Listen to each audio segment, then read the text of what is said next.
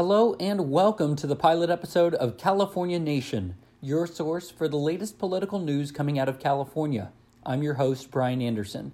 So here's how this will work. At the beginning of each bi weekly show, we'll dive into an issue worthy of your attention. You'll hear the story behind the story and get an insider look from the Sacramento Bee into how the news gets made. After that, I'll interview a top newsmaker. And finally, each show will end with a segment called Buzz of the Week where I'll share my favorite headline, politics or otherwise, and invite listeners like you to do the same. More instructions on that to come. Without further ado, this is California Nation. Enjoy the show. Five, four, three, two, one. We are not going to have a circus here. I appreciate the president's tweet when he thanked me. Can you please hug me? California's leaders are in open defiance of federal law. You know what, everybody? They never thought we could do it. This is California Nation. I'm your host, Brian Anderson. We begin today's show with a look at California's homelessness crisis through the eyes and ears of Gavin Newsom, the Democrat running to become the next governor. Newsom says he wants to address what he sees as a legitimate crisis. But what's his track record on the issue of homelessness? My colleague Angela Hart recently met up with him and hit the streets of San Francisco to witness the problem firsthand.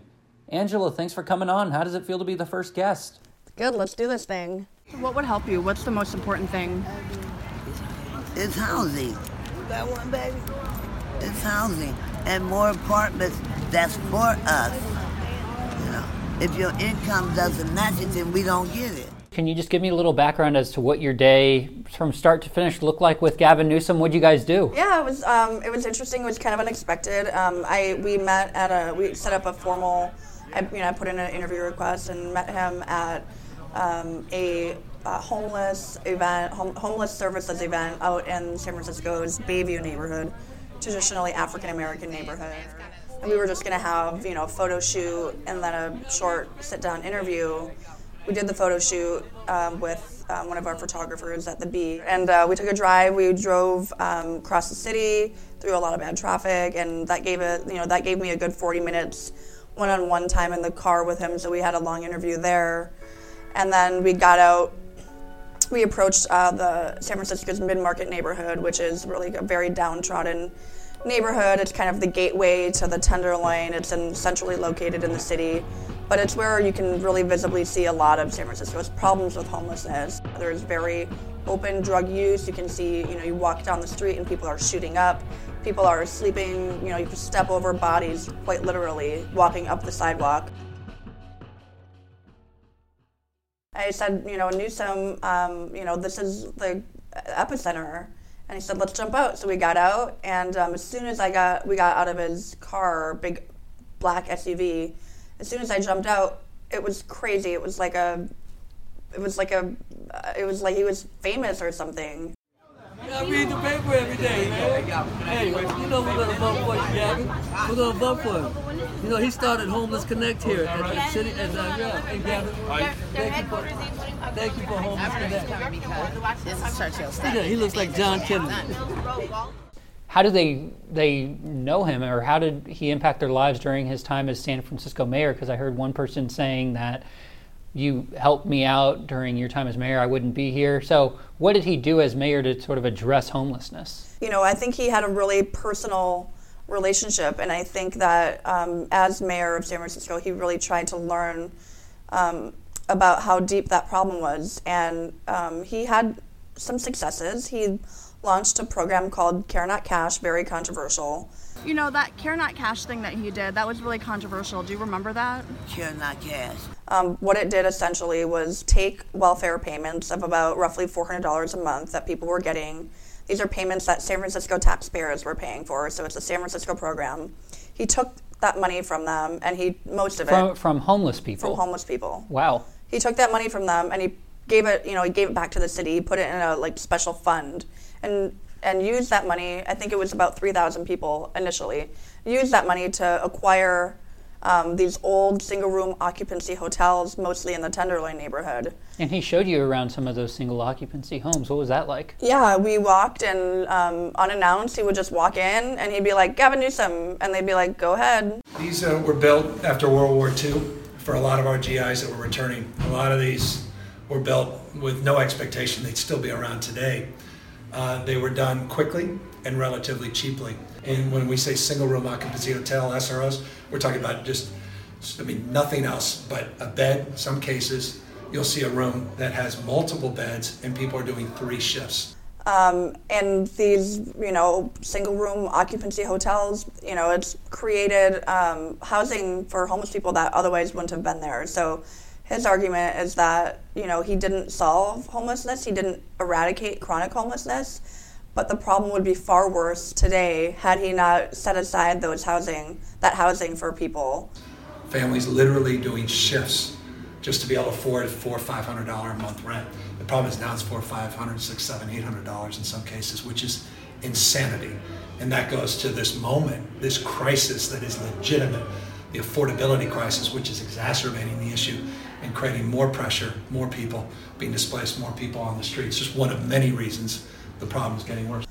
Now, on the flip side, you know, critics and homelessness advocates argued to the they argued at the time and they still argue to this day that you know you're you're stripping the poorest poor people poorest of the poor of like what little money they have telling them how to solve their problems when they're really the best ones to assess their own problems newsom argued that they were just buying alcohol and drugs with that money so i think that was one of the main points of tension and remains one of the main points of tension to this day um, So, but the number of homeless people actually increased slightly over time and during Newsom's time as mayor. How does he square those those two realities of trying to, hey, I did something that fixed the problem or put a dent in the problem, versus we see more and more homeless people.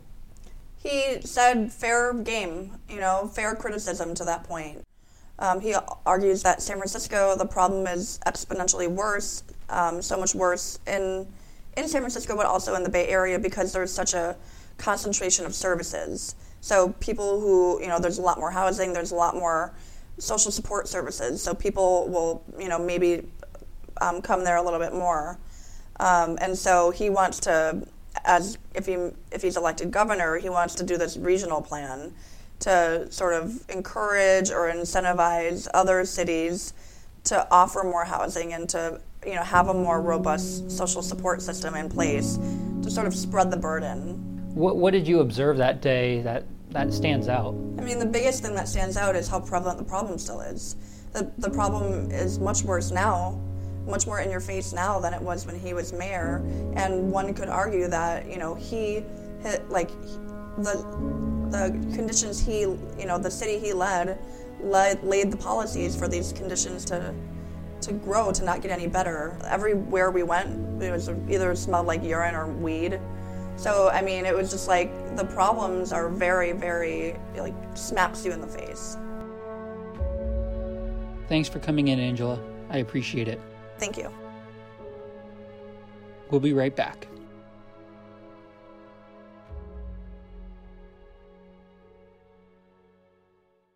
Welcome back to California Nation. I'm your host, Brian Anderson. Our first guest is the former leader of the California Senate. He's coming off a legislative victory over renewable energy, but finds himself trailing in the polls in his efforts to unseat Dianne Feinstein. The man goes by KDL, joins us here today to discuss his political future and his vision for the Democratic Party. Kevin De Leon, thanks for coming on our debut show. We're glad to have you. Thank you very much. It's an honor to be here. So, I want to get to issues concerning Californians and what will be on voters' minds in November, but right out of the gate, I'm curious how you would assess the state of the California Democratic Party. I, I think it's strong. I think it's robust. I think that we have um, a, a foundational base of advocates who care deeply about the direction of our state as well as our country. Obviously, these are very perilous times in our nation's history. In fact, these are very dangerous times in our nation's history. And I think that um, there is a lot of uh, uh, difference of opinions, uh, which I think is always good. I think that um, having robust debates on a variety of, of, policies as well as values is always a good thing. And I think the state of the Democratic Party uh, is, is very strong in California. And do you see any sort of Clinton Sanders rift going on? I think that that is increasingly becoming a thing of the past, uh, to be quite honest with you. Um, um, whether the narrative is for folks, whether it's the Clinton, Bernie Sanders world, or it's the progressives versus the moderates, um, increasingly, I, I, think that is going to be less of a factor and, and more having, again, like this robust internal debate, which is a healthy thing, which is a good thing, as opposed to being tied to personalities. More so, let's focus on values. Let's have that debate. Um, and let's move forward united as one. And I think to date, that's we've been very successful. A lot of folks tend to look at dissenting thoughts and opinions as um, as a problem. I've never viewed it that way, um, and I think that having more opinions on issues is a good thing. So, where do you see the party heading, in, in which direction? Because we've seen Andrew Gillum win and Ocasio Cortez, so there's talk of maybe the Sanders-ish wing of the party is is starting well, to, there, there to you win. go, there you go again with that narrative. You know, the Sanders-esque, if you will. Well, me, I mean, you're this. running. It's no secret that you're running on a more liberal agenda than Senator Feinstein is. But it's interesting because let me slightly and gently push back a little. I don't think it's about going more to the left sure. or about going more to the right. It's about going forward on policies that are common sense, that improve the human condition for all Californians, regardless of who you are and where you come from, regardless of who you voted for in the presidential election. And I think these are policies that are transformative, that require leadership, mm-hmm. not just an ideological bent, whether it's to the left or to the right, but requires real leadership to effectuate the positive change that is needed to have a positive impact on the lives of working families in California. And California plays a pivotal role in the nation because we are the nation's leader on a whole variety of issues, whether it's civil rights and human rights, whether it's immigration, whether it's clean energy, climate change. Uh, we are the, the nation's leader. So um, I don't think it's so much about going to the left or going to the right. It's about going forward with policies that require real leadership, not leadership on the sidelines, but leadership on the front lines. Now, let me say this, and it is true that California has moved more towards the pers- progressive ranks. That is true. Because I was going to say, what was common sense to you might not be common sense to someone else. From it may not be common sense, ago. but I will say this: the right to breathe clean air into our lungs and drink clean water the fact that we are the world's leader when it comes to climate change is not necessarily a progressive virtue or a democratic virtue. Mm-hmm. It does happen to be that we believe in facts and science. That drives and informs my decision making. Uh, but whether it's Medicare for all or the status quo and or Medicare for some, Medicare for all, we're talking about health care for all Americans. Whether you voted for Trump Bernie Sanders or Hillary Clinton. But we have successfully, unfortunately, in America, politicized the issue of health care, even racialized the issue of health care when we talk about quote unquote Obamacare, mm-hmm. which was meant to be a pejorative uh, and to defeat um, the idea of the ACA uh, under uh, the presidency of, of a black man. Mm-hmm. So I think there are common sense uh, policies that we move forward without question. We have moved towards a much more progressive uh, position, and I think that's a good thing for California. So let's go into policy. I just kind of wanted a, a yes or no for your ideas, and then okay. kind of elaborate on those. Just yes or no, universal health care. Yes. $15 minimum wage. Absolutely. I worked on that. I negotiated that. And it is the law of the land in California, the highest in the country free tuition at public colleges and universities. Without a doubt, I think we have to invest in our young students. We cannot saddle them with debt, uh, principal, and interest well into the 30s and 40s to get a college education. So, how do we fund these proposals and these ideas? It's a very good question. This is about values and this is about priorities. We spend over half of federal discretionary dollars on the U.S. military. We have the strongest military uh, in the history of the world. Uh, we uh, uh, must maintain our strength without question, but we also must be very strategic and tactical in how we invest in human capital that will make America continue to be the strongest nation in the world, not just through the strength of our military, but through the strength of our human capital, our minds, of the best and brightest of students that America has to offer. We're being surpassed strategically by many other nations uh, in STEM, science, technology, engineering, uh, math.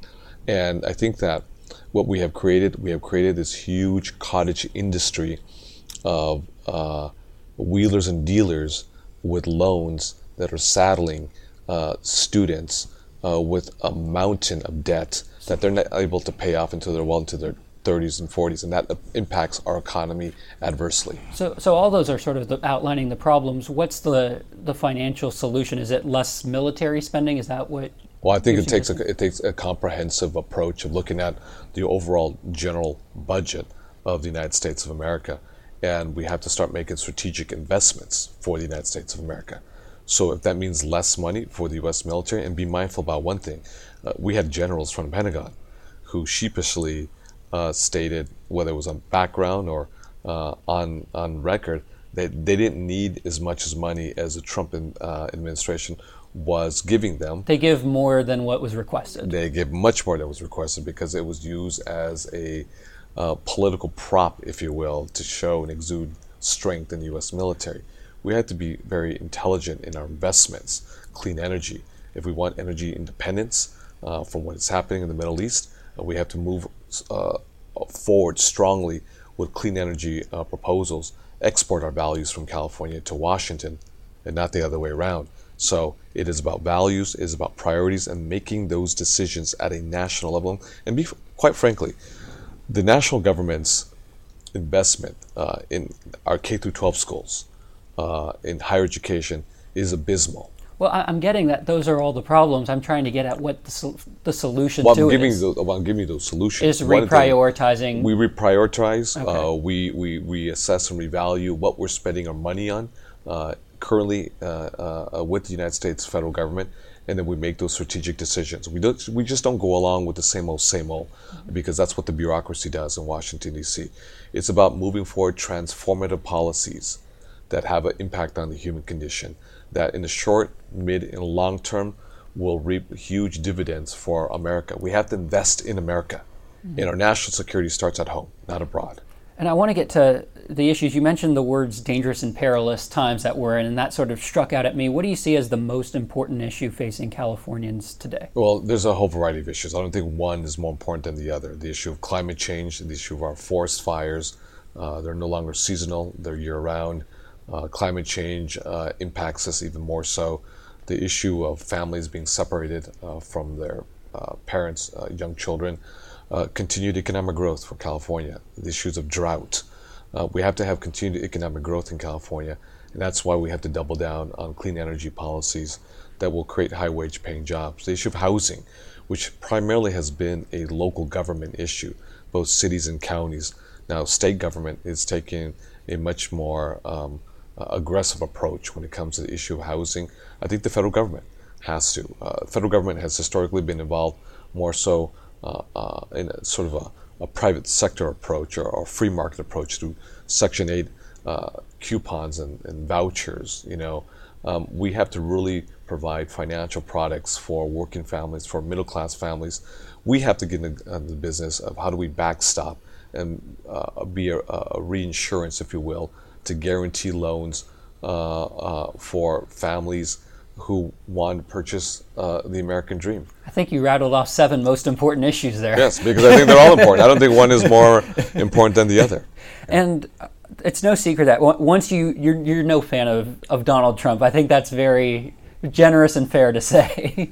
Uh, what would be one issue you think you could agree with him on? Because once you get into Washington, you have to try and reach compromise with political opponents at times. Is there one issue where you say, yeah, I could agree with the president. Be mindful about one thing. I know about compromise. I've led the, the, the California State Senate, arguably the most uh, uh, productive legislative body uh, in the country. So I know about compromise and working with my Republican colleagues and finding common ground in negotiating hard, tough deals, but yet uh, finding win uh, uh, a win for my Republican colleagues. This is very different. This is not Jeb Bush at the helm of the federal government, or John Kasich, or even someone a blowhard from Jersey like Chris Christie, or, or Marco Rubio from Florida. This is a man who will continuously move the goalpost. This is a man who never really has negotiated really hard, complex deals. And my fear has always been from day one that you cannot negotiate with him. And to date, the Democrats in Washington have been unable to be a check or negotiate a deal that's honest and fair. So when it comes to our national security issues, when it comes to our climate change issues, when it comes to tearing families apart, when it comes to tariffs that are hurting California uh, farmers and, and businesses, um, there's very little that I see that we can find common ground. The only slight credit, perhaps, that I will uh, recognize is um, the different paradigm shift in approach towards North Korea. Now, that issue has not been settled yet because that foreign, the foreign, historic foreign policy has always been through sanctions and not yet getting to the table. The fact that these two individuals, the leader of North Korea from Pyongyang and Trump, have actually met face to face, that in a sense, without question, through an objective perspective, was historical. But the concern is the follow through. So there's not one issue you and the president could agree on. I haven't seen anything right now. I don't agree with any of his appointments to the U.S. Supreme Court or to the federal bench. Uh, the the tax issue, I don't agree with. It's it's a big giveaway to the wealthy and to corporations at the cost of middle class families, working families. Uh, pulling out of the Paris Accords mm-hmm. uh, uh on climate. Uh, he sued me on sanctuary state, Senate Bill 54. We won in a court of law. I like that I ask if you can agree on something and you list like five things you can't. no, you know, you gave me that opportunity, so, so I took it. Yeah. I had a few final lightning rounds for you, and I wanted to end with you sharing a Is story. It yes, no, yes, no, yes, no, or two like yes, nos. Giants yes, or Dodgers? I, I for the record, there's a Scully sign in your office. Dodgers. but I always had rooted for the Giants when they were in the World Series. In and out or five guys? Oh, easy. In and out. Not even, even in these politicized times we're in about in and out. even in these highly politicized times, you know, I'm an in and out guy, animal style. Now this might not be a short one, but I wanted to end with this. Uh, about a year or two ago, Chris Cadelago, one of our former colleagues, interviewed you, and Kevin Alexander Leon is your name on your birth certificate. Can you share the story of De Leon? Well, it, it was a, it's a tough story, um, as uh, written um, beautifully, uh, fairly by Chris Cadelago, uh, former reporter for the SAC SACB, now with the Politico. Um, that was a tough interview, I remember, um, because a very deeply personal interview. Um, I did this in college, um, and I think a lot of folks already know my story ad nauseum. Uh, youngest child, single Im- immigrant mother, third grade education.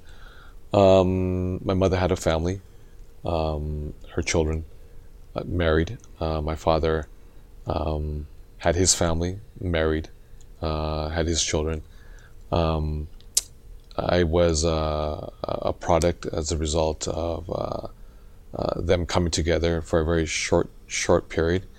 And I always felt like I never belonged, like I never had a strong foundation underneath me, um, that I belonged to to to a family. Um, uh, I think you can be poor and you can have stability still. Um, um, I never had that, so it was just sort of my own uh, private attempt to uh, wanted to belong to somebody, uh, and uh, that's that's the origin of why I did it. I did it on my own. I didn't go to the county office. Um, I don't know what they're called, recorder clerk's Clerk. office, you know, and f- fill out paperwork. This is something that I did on my own, and uh, um, it is what it is. You know, it is uh, who I am today, um, and uh, it's a result from from that. So it was a very difficult interview. I remember. I appreciate you taking the time. Thank you. I appreciate it. Have Thank a great you. day. Okay. Thank you. Bye bye. And we'll be right back on California Nation.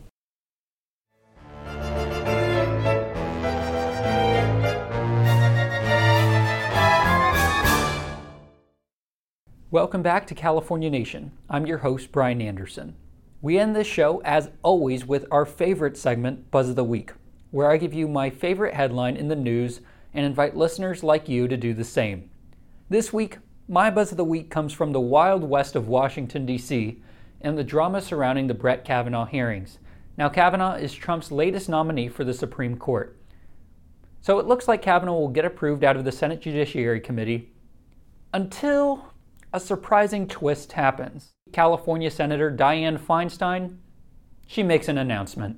Well, Senator Dianne Feinstein um, put out a cryptic statement today about information she received, apparently about Judge Brett Kavanaugh. In a press release, Feinstein writes, and I quote, I have received information from an individual concerning the nomination of Brett Kavanaugh to the Supreme Court. That individual strongly requested confidentiality, declined to come forward or press the matter further, and I have honored that decision. I have, however, referred the matter to federal investigative authorities. End quote. Now, in the coming days, a letter emerges from an anonymous woman claiming Kavanaugh sexually assaulted her at a high school party in 1982. And amidst growing pressure, Christine Blasey Ford decides to go public with her story. We are following breaking news concerning Supreme Court nominee Brett Kavanaugh. The woman accusing him of sexual assault when the two were both in high school has come forward. Her name is Christine Blasey Ford, and we now have the letter she sent to Senator Dianne Feinstein. Kavanaugh strongly denies the allegations. In a statement, he writes, quote, I categorically and unequivocally deny this allegation. I did not do this back in high school or at any time. End quote. Feinstein's handling of this was brought into question when she didn't release the information surrounding the name of the alleged victim. She's also been broadly criticized for not being tough enough on Brett Kavanaugh. She also raised eyebrows when saying this to one Fox News reporter. This is a woman, and I really believe, who's been profoundly impacted by mm-hmm. this. Now, I can't say everything's truthful. I don't know. At the same time, Kavanaugh's receiving pushbacks for these remarks he made in 2015 about his old high school days. Fortunately, we had a, we had a good saying that we've, we've held firm to to, the, uh, to this day, as the dean uh, was reminding me before, uh, before the talk, which is what happens at Georgetown Prep stays at Georgetown Prep. That's been a good thing for all of us, I think. So, after all is said and done, a committee vote on Kavanaugh was postponed so senators could have time to hear Kavanaugh and his accuser. We'll certainly be in store for a wild week ahead. Brett Kavanaugh and Dianne Feinstein, you are my Buzz of the Week. And with that, I invite you to give me your Buzz of the Week. It doesn't matter if it's related to politics. I just want you to share something happening in the news that you can't get off your mind. You can leave me a message for your chance to appear on the podcast. Grab a pencil and some paper. You ready? Here it is. You can call me at 916 326 5538 and leave a recorded voice message after the tone. Again, that's 916 326 5538. Just say you're calling for Buzz of the Week, and your message may appear on our next show. You can also check the show notes for more information. On behalf of everyone at the Sacramento Bee Capitol Bureau, thank you so much for listening to our debut show of California Nation. If you liked what you heard, please leave us a review. It helps other people like you find our show. Word of mouth also helps. You can email me at banderson at sacbee.com with any suggestions of things you'd like to see improved. Special thanks to Poddington Bear and Kai Engel for the music you heard in today's show. We'll be back in your feed in a couple weeks. I'm Brian Anderson. This is California Nation.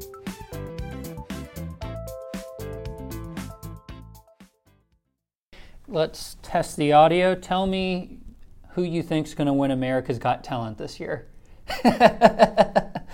and why.